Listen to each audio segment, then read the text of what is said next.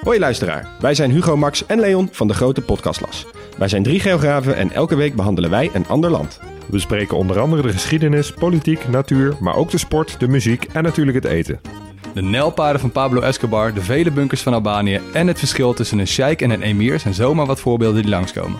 Maar we bespreken ook de geopolitieke invloed van China in Afrika en de impact van het Europese kolonialisme.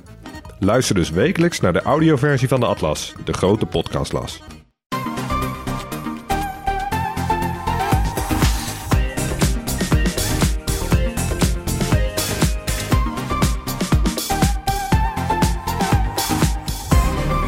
Welkom bij de Bright Podcast van dinsdag 26 april met de trending topics in tech van deze week. Mijn naam is Erwin en aangeschoven zijn Floris. Hoi. En Tony. Yo.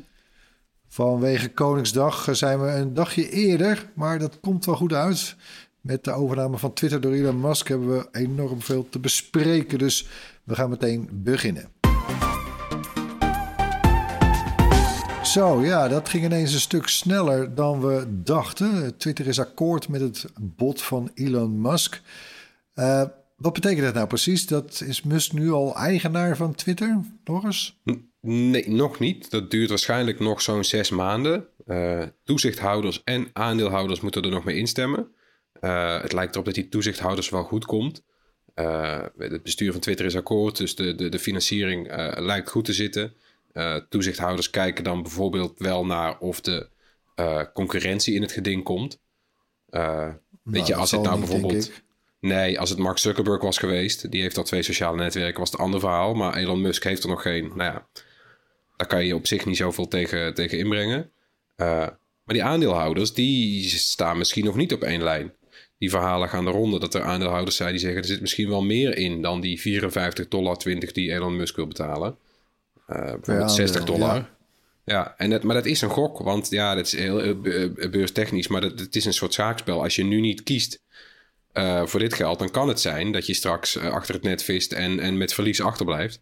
ja, durf je die gok te wagen. Ja. En dan kan het ook nog zijn dat er een andere kaper op de kust is. Ja, het lijkt wel slim gespeeld eigenlijk door Musk. Maar goed, oké. en, ja. en, en stel ook die zijn allemaal akkoord. Uh, en Musk is straks dan eigenaar van Twitter, heeft alle aandelen. Wat, ga, wat gaat er dan gebeuren, Tony? Ja, uh, daar, dat moeten we vooral afleiden op basis van de enorme stroom aan tweets die Musk de afgelopen weken de wereld in heeft gestuurd. Hè? Ja, is wel duidelijk. Ja, officieel zegt de CEO van Twitter, die zit er nog niet zo lang, die zegt van ja, binnenkort horen we wel wat hij ermee wil. Maar ja, we weten wat hij ermee wil. Een van de dingen die hij heeft gezegd is dat hij uh, bots gaat uh, verslaan, zoals hij dat noemt. En dat zijn die vervelende geautomatiseerde tweets.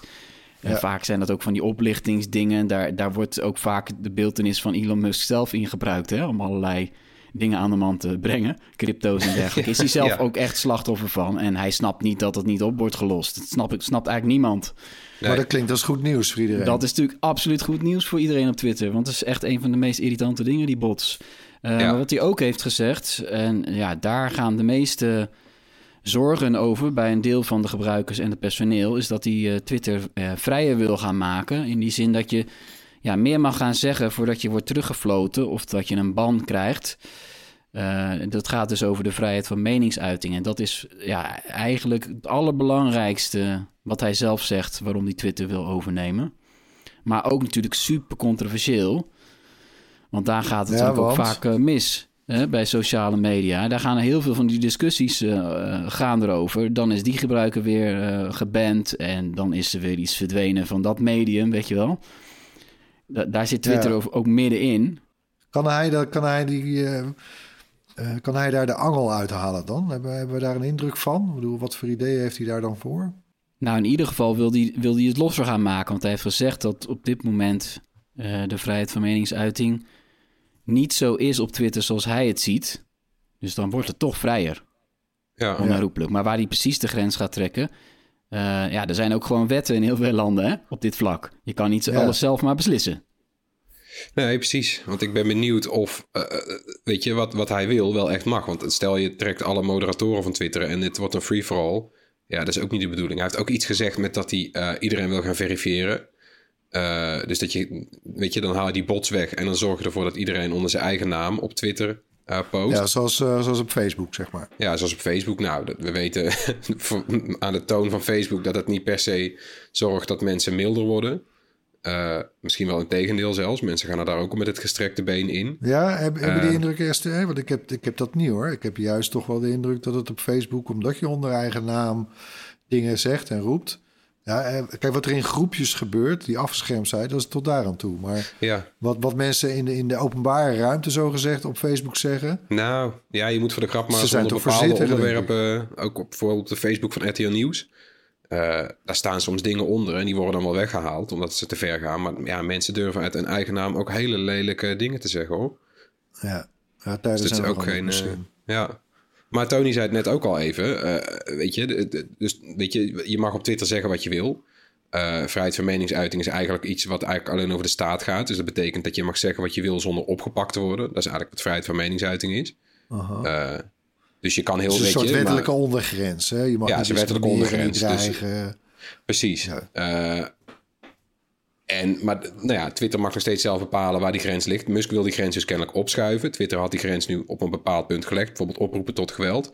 Nou, dat mag, weet je, dat mag, dat mag in het echt ook niet. Dus daar ligt nog steeds een grens. Uh, en Europa, die heeft toevallig net uh, uh, de DSA doorgevoerd. Dat is de Digital Services Act. Een pakket wetten. speciaal om, zeg maar, die grote online platforms in het gereel te houden. Ja, ja. Tony? Ja, dan gaat het er bij de, DSA om uh, dat Twitter niet per se heeft te beperken wat je mag, mag, mag tweeten. Hè, zolang dat maar geen uh, strafbare dreigementen zijn, bijvoorbeeld. Hè. Uh, maar sommige illegale dingen, die moeten Twitter en alle andere social media wel degelijk heel snel gaan weghalen. Ehm, hè, dus er, er staan enorme boetes straks op. 6% van je omzet en zo. En het tikt dan wel aan, hè? Ze zijn nu wel wakker. Dus uh, Europa heeft de grote techbedrijven op die manier natuurlijk wel nu uh, echt wakker geschud.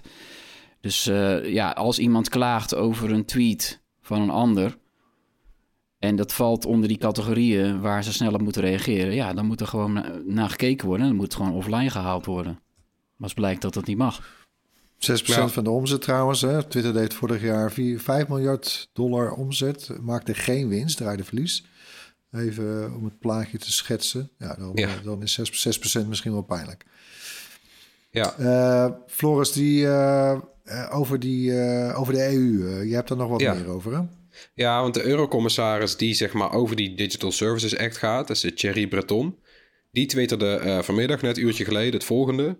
citaat, of het nou auto's of sociale media zijn, elk bedrijf in Europa moet voldoen aan onze regels, ongeacht wie de aandeelhouder is. Dat weet meneer Musk heel goed. Hij is bekend met de Europese regels rond auto's en zal zich ook snel moeten aanpassen aan de Digital Services Act.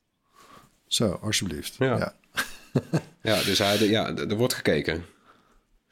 hey, want het, het, viel mij op trouwens. Uh, de EU heeft net ook aangekondigd dat ze een, uh, ja, een soort service desk gaan openen in Silicon Valley.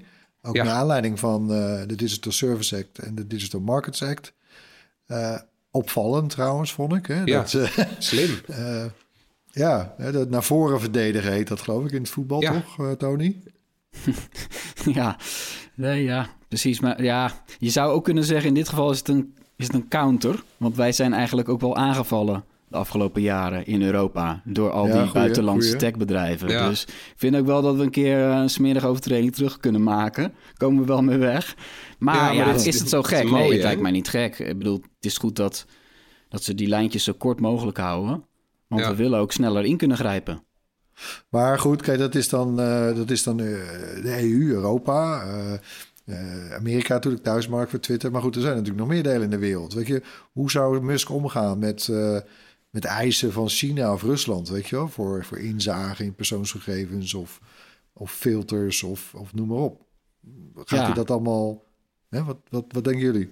Nou ja, in zowel China als Rusland is Twitter eigenlijk al in de bal gegaan. Dat is zo. Alleen worden natuurlijk via omwegen... Um, ja, zijn er toch Chinezen en Russen actief. Ja. En, en dat kan je dan op de een of andere manier... kan je zijn gang laten gaan of kan je ook gaan bestrijden. En daar worden natuurlijk wel vraagtekens over... Uh, of zie je Musk nog een soort move maken... dat hij via een omweg juist mensen ook uit dat soort landen... Uh, op dit platform wil krijgen?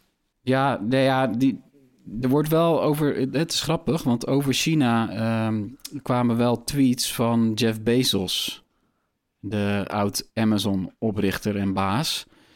En die vroeg zich wel af wat de overname van Twitter door Musk zal gaan betekenen voor de manier waarop hij met China omgaat. Omdat het is wel degelijk een heel belangrijk land voor Tesla. Ja. Ja. En Oh ja. als hij dan op de een of andere manier met Twitter... eh, ja, dat, dat zou hem dan een soort van leverage, heet dat met hem eh, moeilijk. Eh, wat is dat in het Nederlands eigenlijk? Ehm, Eh, Ja. Een, Ja. een- Ja. een betere onderhandelingspositie. ja, precies, exact. Ja, hij kan dat, hij kan dat hij ook Twitter heeft, kan, zou hij nog kunnen gebruiken als hij de Chinese overheid nodig heeft. De, ja, een beetje, een beetje gek dat, dat Jeff Bezos ook de verleiding niet kan weerstaan om dat te tweeten dan, hè? Op zo'n moment. Ja. Maar wat, wat, wat is dan eigenlijk, wat, wat is dan zijn leverage? Dat, dat, dat eh, bijvoorbeeld China zegt van iets op Twitter staat ons niet aan en dan zegt Musk, ik haal het wel even weg. Nou ja, dat is even als kort jullie, voor mij, bocht, ja. eh, Ja. als jullie voor mij wat eh, batterijen fixen. Ja. ja. Nou ja, dat, Ja, het zou wel gaf- haaks zijn op, op wat hij allemaal zegt natuurlijk over wat hij met Twitter wi- wil. Hè? Maar precies. Ja. ja, dat lijkt me sterk. Maar ja, zeker. Sommige landen moet je wel degelijk aan de wet voldoen. Ja. Alleen we ja, met China en Rusland is het eigenlijk al opgegeven op dit moment. Ja. Maar bijvoorbeeld India is ook een grote markt. Die hebben ook Ja. bepaalde wetten. Dit zijn ook, die hebben hele specifieke wetten over het beledigen van de president en zo. Eh, ja, ga je daar ook aan voldoen of zeg je dan is vrijheid van meningsuiting? Je zou zeggen is vrijheid van meningsuiting, maar dan zegt India dan, dan sluiten wij al die, al die miljoenen mensen af van Twitter. Ik wil nog, heel even toch inzoomen op dat, dat eh, verificeren van accounts. Eh, dus dat je echt eh, onder je eigen naam op dat netwerk actief bent. Ja, lijkt het nou zo, of en staat het nou echt haaks op zijn streven naar minder beteugeling? Of, of is het juist goed nieuws, omdat, het, omdat men daarmee wat meer zelfcorrigerend wordt misschien? ja. Het heeft, het, het heeft echt twee kanten. Want je leest al meteen, het is bijvoorbeeld slecht nieuws voor mensen uit landen met regimes die graag willen vertellen wat er daar gebeurt. Dus juist die Russen eh, of mensen uit Iran of zo, die heb je ook op Twitter zitten, anoniem, omdat anders dan komt de overheid ze halen en waarschijnlijk eh, vermoorden. Dus voor die mensen is het juist super handig om anoniem op Twitter toch de hele wereld te kunnen toespreken. Daar is het ook voor. Eh, nou, ja, wil, wil je dat kwijtraken? Zou het, zou het, zou het afgezien van die gevallen, wat, wat inderdaad wel significant is, maar voor, voor, voor, voor de grote groep gebruikers. eh, Twitter staat toch een beetje te boek als een soort haatpool. Hè? eh, eh, Ja, alleen ja. maar gez- gezeik, gezeur en, en, en, en haat. Zie, zien jullie dat misschien minder worden als, als iedereen gewoon met naam en toenaam erop staat? Ja, je hebt het nu al deels, hè? Je hebt die vinkjes. Dus die geverifieerde accounts, die heb je nu al. Maar dat zijn er maar, dat, dat is een, een minderheid. Wij hebben zo'n ding omdat we in de media werken. Dan krijg je zo'n blauw vinkje. Eh, Nee, maar goed, we hebben het over het, het streven omdat je, dat je niet Ja, precies. anoniem op het netwerk zit. nee, maar goed, al die mensen die al zo'n blauw vinkje hebben, die staan al bij Twitter bekend. Vaak moet je dan ook nog iets overleggen of zo. Een, een, een, een foto van je paspoort of iets dergelijks. Maar ook die mensen met een vinkje, die heb ik ook al genoeg. Weet je, die heb ik door de jaren heen ook vaak zat lelijke dingen horen roepen. Dus ik, ja, ik denk ook niet per se dat dat het ultieme labmiddel is of zo. Misschien helpt het een beetje, maar... Het zal ook- wel helpen tegen die bots. ja, ja. Ja. dat wel. Alleen, eh, ja, ook hier geldt weer... er zijn dus landen zoals Duitsland... waar dat een enorme kwestie is geworden... en waar Facebook uiteindelijk pseudoniemen moest toestaan. Dus eh, ook opnieuw kan Musk wel weer iets roepen... maar hij mag dat in Ja. Duitsland dan niet. Nee, en wil hij Duitsland kwijtraken? Nee. Die Nee, ze zouden naar. Duitsland kwijt willen raken. Ja, precies. Ja, dus hij krijgt heel hey, veel gesprekken met juristen de hele tijd, denk ik. Ik, ik weet niet hoe leuk hij dat nog vindt na een paar jaar. Nou, die zal hij vast niet zelf gaan voeren. Hey, even ook nog een stapje terug. Hè. Eh, hij- Musk zegt hij, hij wil Twitter van de beurs halen. En hij wil daarmee ook waarborgen dat het een sociaal medium blijft voor iedereen. En voor de beschaving zelfs. Hè. Ik bedoel, eh, ja, E- enige hoge woorden zijn hem niet vreemd. Maar het klinkt mij toch bijna alsof hij er een soort nutsbedrijf van wil maken. En, en, en we hebben, zouden het dan hebben natuurlijk over een big tech bedrijf. Ik bedoel, Twitter is niet de allergrootste, maar nog steeds eh, doet met de grote jongens mee. Dat wordt onttrokken hè, van het juk van, van het maximaliseren van winst en het pleasen van aandeelhouders. Hè, dat, dat een bedrijf dat niet alleen maar bestaat om te groeien en investeerders rijker te maken. Hè, maar om een maatschappelijke rol te vervullen. Is het, dat kan toch wel eens verfrissend zijn in deze tijd? Of, of zie, ik zie ik het verkeerd? Ja, er is echt wel wat voor te zeggen inderdaad. Misschien dat je specifiek Musk, dat je daar een beetje vieze smaak van in de mond krijgt. Maar ja, ken, kenden wij de aandeelhouders van Twitter tot nu toe? Ik, weet je, dan kom je de afgelopen weken erachter dat bijvoorbeeld een Saoedische prins uh, in Twitter zit. Uh, allemaal van die semi-anonieme investeringsmaatschappijen. Wie zitten daarachter? Wat zijn hun belangen? Weet je, Musk is vaak een hork met een gestrekt been. Maar hij, hij is wel uh, vrij transparant in wat hij doet. En inderdaad, Die, ja, die grote woorden, het zijn hele grote woorden. Maar nou ja, wat, wat als hij het meent? En wat als de druk van de groei eraf is? Wat, wat, krijgt, wat gaat Twitter dan doen? Want de afgelopen jaren wat ze geprobeerd hebben, Fleet, uh, weet je, soort experimentjes, was allemaal op groei gericht. Op, op het, weet je, meedoen met, met, met de concurrenten. Ja, ja het, het is nog nooit gelukt. van concurrenten. En het is, ja, dat is de kracht van Twitter niet. Twitter heeft inderdaad een unieke kracht. Er is een bepaalde reden waarom dat, dat, dat politici en journalisten en zo drommen altijd maar om Twitter heen. Het is de eerste plek waar politici, uh, uh, weet je wel, met, met, hun, uh, met hun nieuwe wet komen wapperen bijvoorbeeld. Ja, waarom is dat? Dat is ja, wel iets om te koesteren uiteindelijk. Maar ik denk dat het nog wel altijd een bedrijf zal zijn. En dat er wel degelijk... ja, ik zie Mus niet snel een bedrijf runnen dat enorme verliezen gaat maken. Want het viel me ook op in zijn verklaring gisteravond na de bekendmaking. Met zijn plannetjes. Eén ding ontbrak daaraan, wat hij wel regelmatig heeft gezegd de afgelopen tijd. En dat, was, uh, dat is zijn uh, ja, kritiek op het advertentiemodel. Dat was ineens wel verdwenen uit, die, uit dat lijstje van dingen die hij van plan is. Dat is toch wel ook ja, wel opvallend. Wat was ook alweer die kritiek van hem daarop?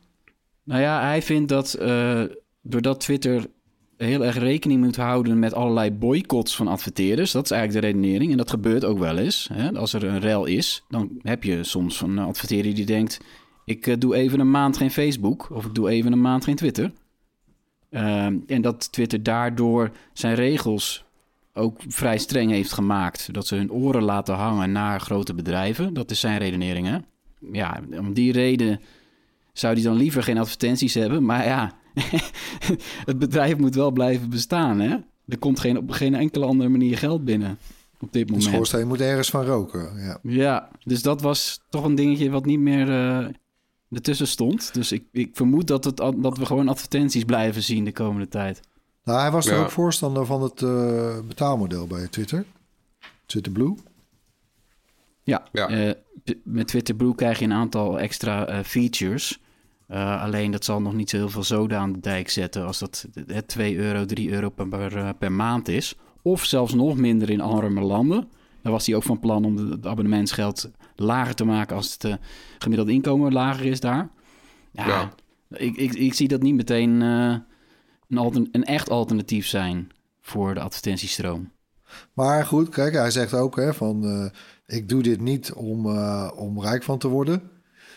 En ja, natuurlijk, hij zal, uh, hij zal er heus niet. Uh, hij, hij, wil, hij zal er vast niet op willen leegbloeden op nee. dit bedrijf. Maar ja, het is duidelijk dat hij dit om andere redenen wel doet. Althans, afgaand op zijn eigen woorden. Ja, nou ja, wat, wat dus als, mee... als, je, als, hij, als Twitter bij wijze van spreken break-even draait... Dan, dan is het waarschijnlijk ja. al genoeg. Precies, maar daar heb je advertenties voor nodig. Zonder advertenties ja. uh, maken ze een gigantisch verlies. Uh, ja. Dan is de winst voor Musk is dat Twitter blijft bestaan. Want Twitter, als ja. er iemand heel veel financieel baat ook heeft gehad bij zijn tweets, nou dan is het Musk wel. Hè? ja. Elke keer als die man een tweet verstuurt, schiet de beurskoers omhoog of zo. Hè? Ja, of de, of de crypto, ja, crypto coins. Ja, moeten we, moeten we het nog over dat scenario hebben trouwens? Het megalomaan scenario? Of, of hebben we dat nu al genoeg uitgediept al? Ook in eerdere afleveringen van deze ja, misschien wel. nou ja, het, het, ik, het, je kan ook hoopvol eindigen dat je toch denkt van... nou inderdaad, misschien wordt het wel zo'n nutsbedrijf... en misschien wordt het er in ieder geval niet slechter van. Weet je wel, want er was best wel veel stilstand. Hij zal zich misschien verkijken op, op wat het betekent om zo'n social media bedrijf te runnen. Want het klinkt ook het klinkt easy, toch? Ik bedoel, hij heeft, hij heeft raketten gemaakt of laten maken die, die het doen. Uh, wat is in vergelijking daartoe het runnen van Twitter? Maar ergens, ergens lijkt me dat gewoon ingewikkelder dan het maken van een raket. It's not rocket science. Goeie. ben, ik, ik, moet, ik, ik, ben, ik ben toch wel benieuwd wat er gaat gebeuren. Ik denk wel dat er veel beweging in komt. Want weet je, ook die auto's van Tesla krijgen voortdurend updates. Die raketten van uh, de, de steeds Musk. Musk ja, staat niet stil, maar hij rent. Dus Twitter gaat nu ook ineens rennen. Na jaren van best wel stilstand. Ik ben op zich wel benieuwd waar dat heen gaat. Leuk. Ja, en het, het, het lijkt me ook echt uh, uh, grappig om te zien als Musk zich gaat mengen in die, ja, in die strijd met zowel Meta als TikTok zijn toch wel concurrenten. Dat hij het helemaal anders gaat aanpakken, is natuurlijk voor iedereen gunstig. Want juist de afgelopen jaren zag je dat alle platforms, eh, of nou Instagram was of TikTok, zaten elkaar de hele tijd maar te kopiëren. Kwam er weer een nieuwe functie. Ja, dat hebben ze weer van die gehad. Oh, die heeft dat nog niet. Het was net alsof je allemaal vinkjes aan het aanvinken was, hè? Ja. ja. ja eh, wat dat betreft hoop ik dat Twitter dan gewoon voor zichzelf uh, blijft en en niet allerlei dingen gaat kopiëren zoals audio, live audio en noem het allemaal maar op. Wat we de afgelopen jaren hebben gezien. Ja, dat is niet de kracht van Twitter. Nou, ik, uh, het is niet de eerste keer dat we het uh, over dit onderwerp hadden. En vast en zeker ook niet de laatste keer. Dus wordt vervolgd. Gaan we door met het hoorspel, waarin we elke week een techgeluid laten horen. Dit was het geluid van de vorige week.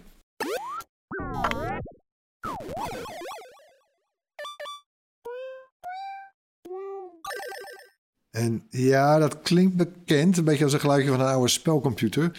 Maar de één luisteraar, Jurgen Danen, die deed een hele specifieke poging. Komt die? Het geluid van deze week is volgens mij het springen van Mario tegen een zwevende doos in het spel Mario Bros. op de blauwe, blauwe ook hè, Nintendo Advance. Met onderaan een krasje en de A-knop zit een beetje los. Nou, die vonden we heel aandoenlijk. En eh, een hele moedige poging, maar dat was het helaas niet. Uh, dus oké, we geven een hint en die luidt knalgeel. Ja. Komt hij nog een keer, hè?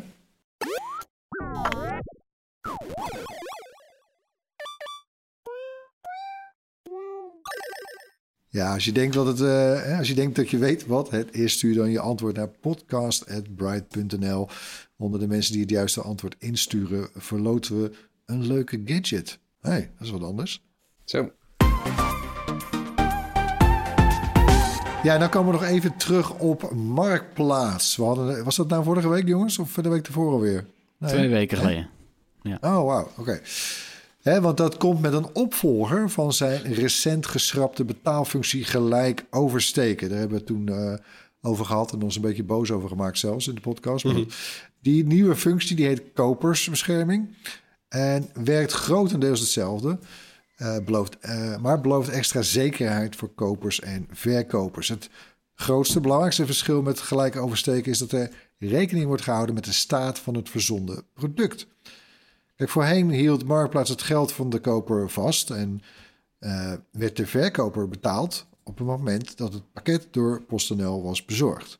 Dus de ontvangst was de goedkeuring. Nu wordt het geld vastgehouden totdat de koper actief bevestigt dat alles in orde is. Uh, er is ook nog wel een, uh, failsafe, dus als die koper niet reageert, dan wordt het geld alsnog op de achtste dag na verzending overgemaakt naar de verkoper. Maar ja, uh, iets, meer, iets meer tijd is er dus nu gecreëerd voor de, voor de koper om te kunnen zien of hij toch niet alsnog een doos met een zak, uh, een kat in de zak uh, heeft ontvangen. Ja. Kopersbescherming kost 5% van de aankoopprijs. Die meerkosten zijn wel voor rekening van de koper. Ja, vinden we hiervan, jongens? Ja, het, het, het, het ik vind wel uh, completer klinken. Ik ben benieuwd hoe aantrekkelijk dit is voor... Ja, weet je, want je kunt al, opnieuw weer allemaal manieren bedenken om hier misbruik van te maken. Maar laten we even ervan uitgaan dat dit, dat dit mensen zijn die op zich uh, goede bedoeling hebben, maar elkaar toch niet vertrouwen omdat internet ertussen zit.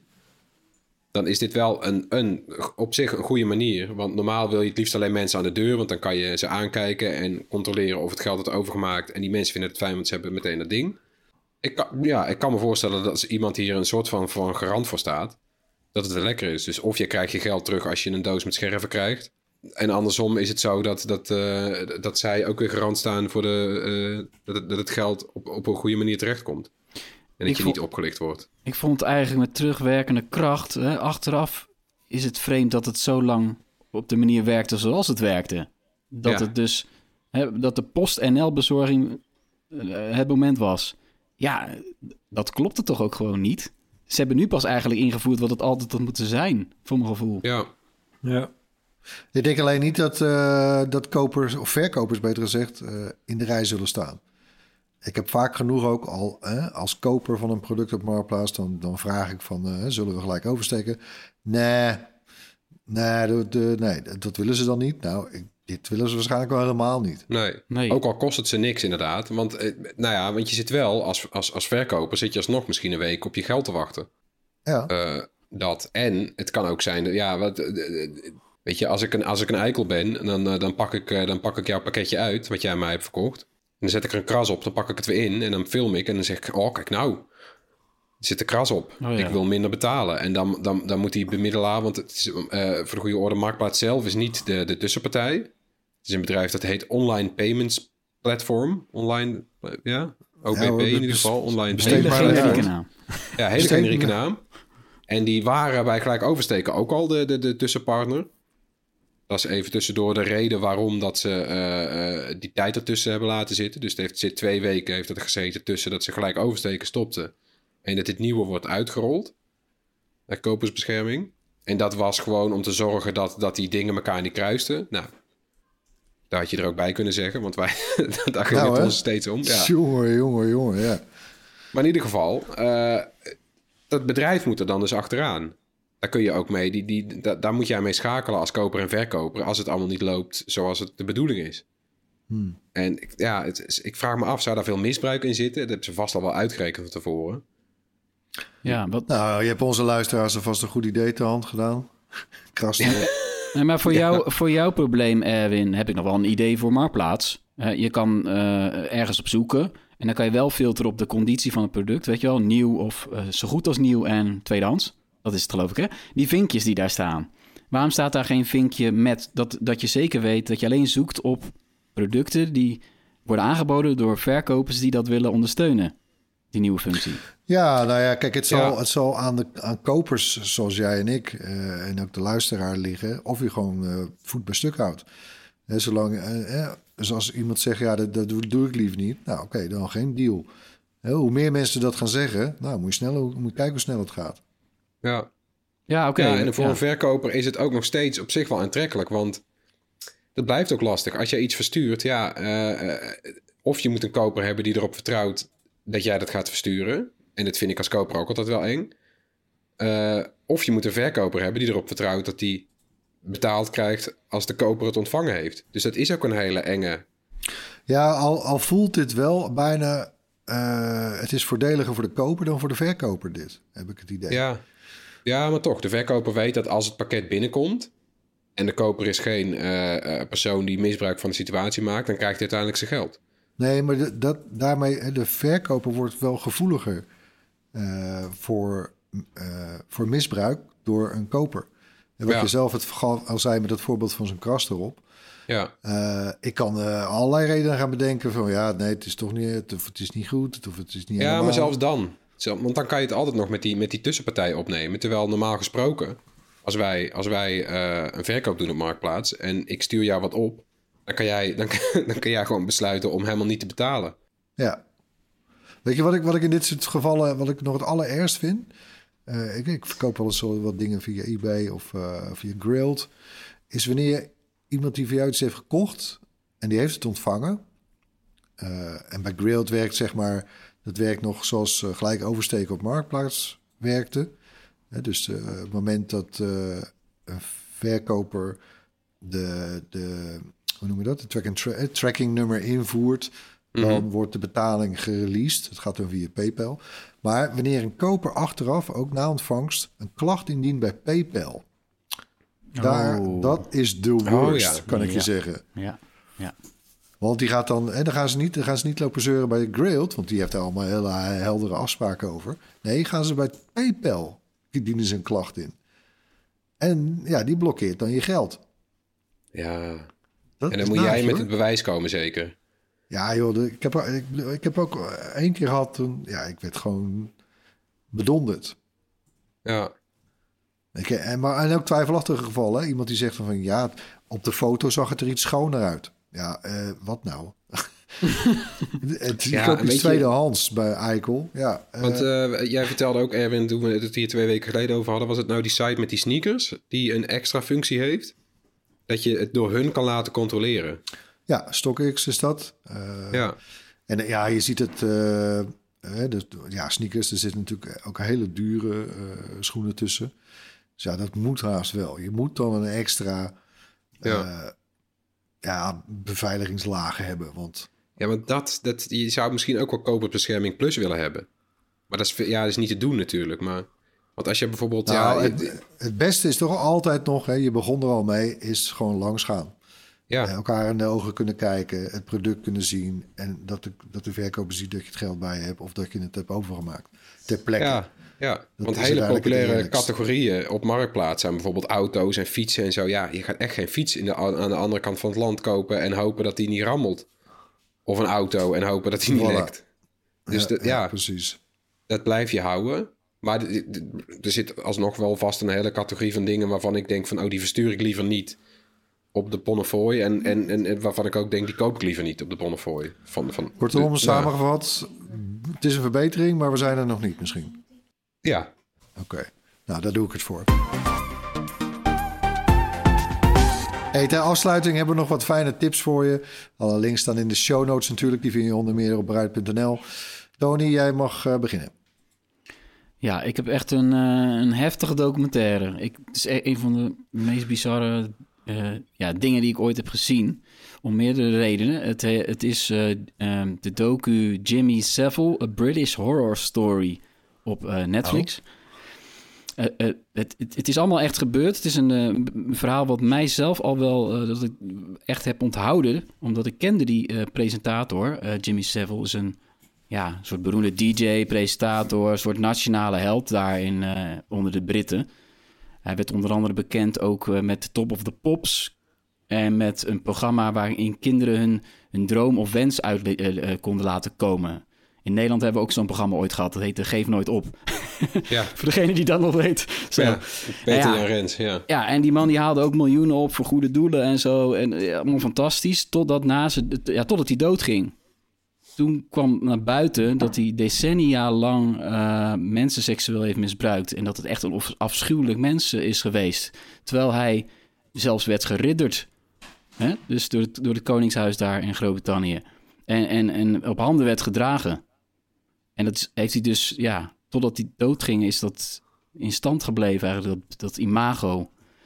Uh, en het is, echt, het is echt niet te geloven. Dus het is echt. En, en die man zelf is ook niet te geloven. Dat is ook nog weer het rare eraan. Het zijn allemaal oude beelden uit jaren 60, 70, 80.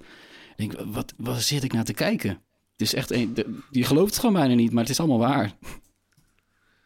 Dus het is, het is eigenlijk een, true, a true horror. Ja, ja, ja. Nieuw genre. Oké. Ja. Floris, wat heb jij? Ja. Uh, ook Netflix toevallig, zal je net zien. Uh, Russian Doll is weer begonnen. Het eerste seizoen komt uit 2019, vlak voor corona. Dat lijkt een eeuwigheid geleden.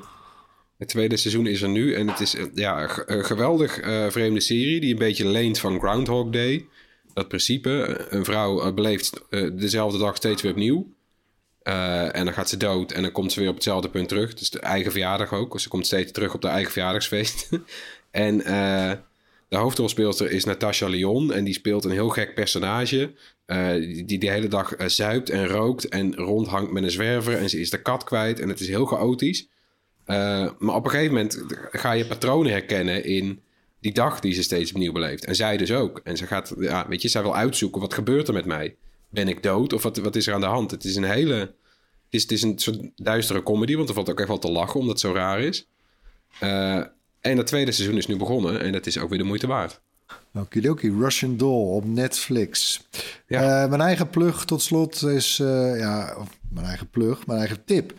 En dat, ja, oké, dat is wel een shameless plug. mocht je het nog niet gezien hebben, ik heb net een video online gezet over Wi-Fi 6E. De toekomst van Wi-Fi hoor. Of althans, in ieder geval totdat Wi-Fi 7 arriveert. Maar, en de aanleiding is trouwens een nieuwe router die, die is verschenen. Eh, eh, Maar het is wel een aanzienlijke verbetering. En ik doe een eigenlijk ook al, geef ik u ook nog wat advies over ja, al die verschillende multipacks.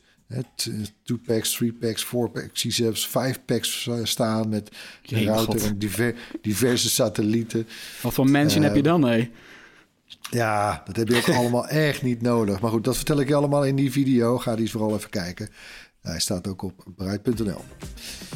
Dat was hem voor deze week weer. Bedankt voor het luisteren. Dat gerust iets van je horen. Mail ons op podcast.bright.nl of zoek ons op op de verschillende verschillende platforms. Je weet ons wel te vinden. Tot volgende week. Doei. Doei.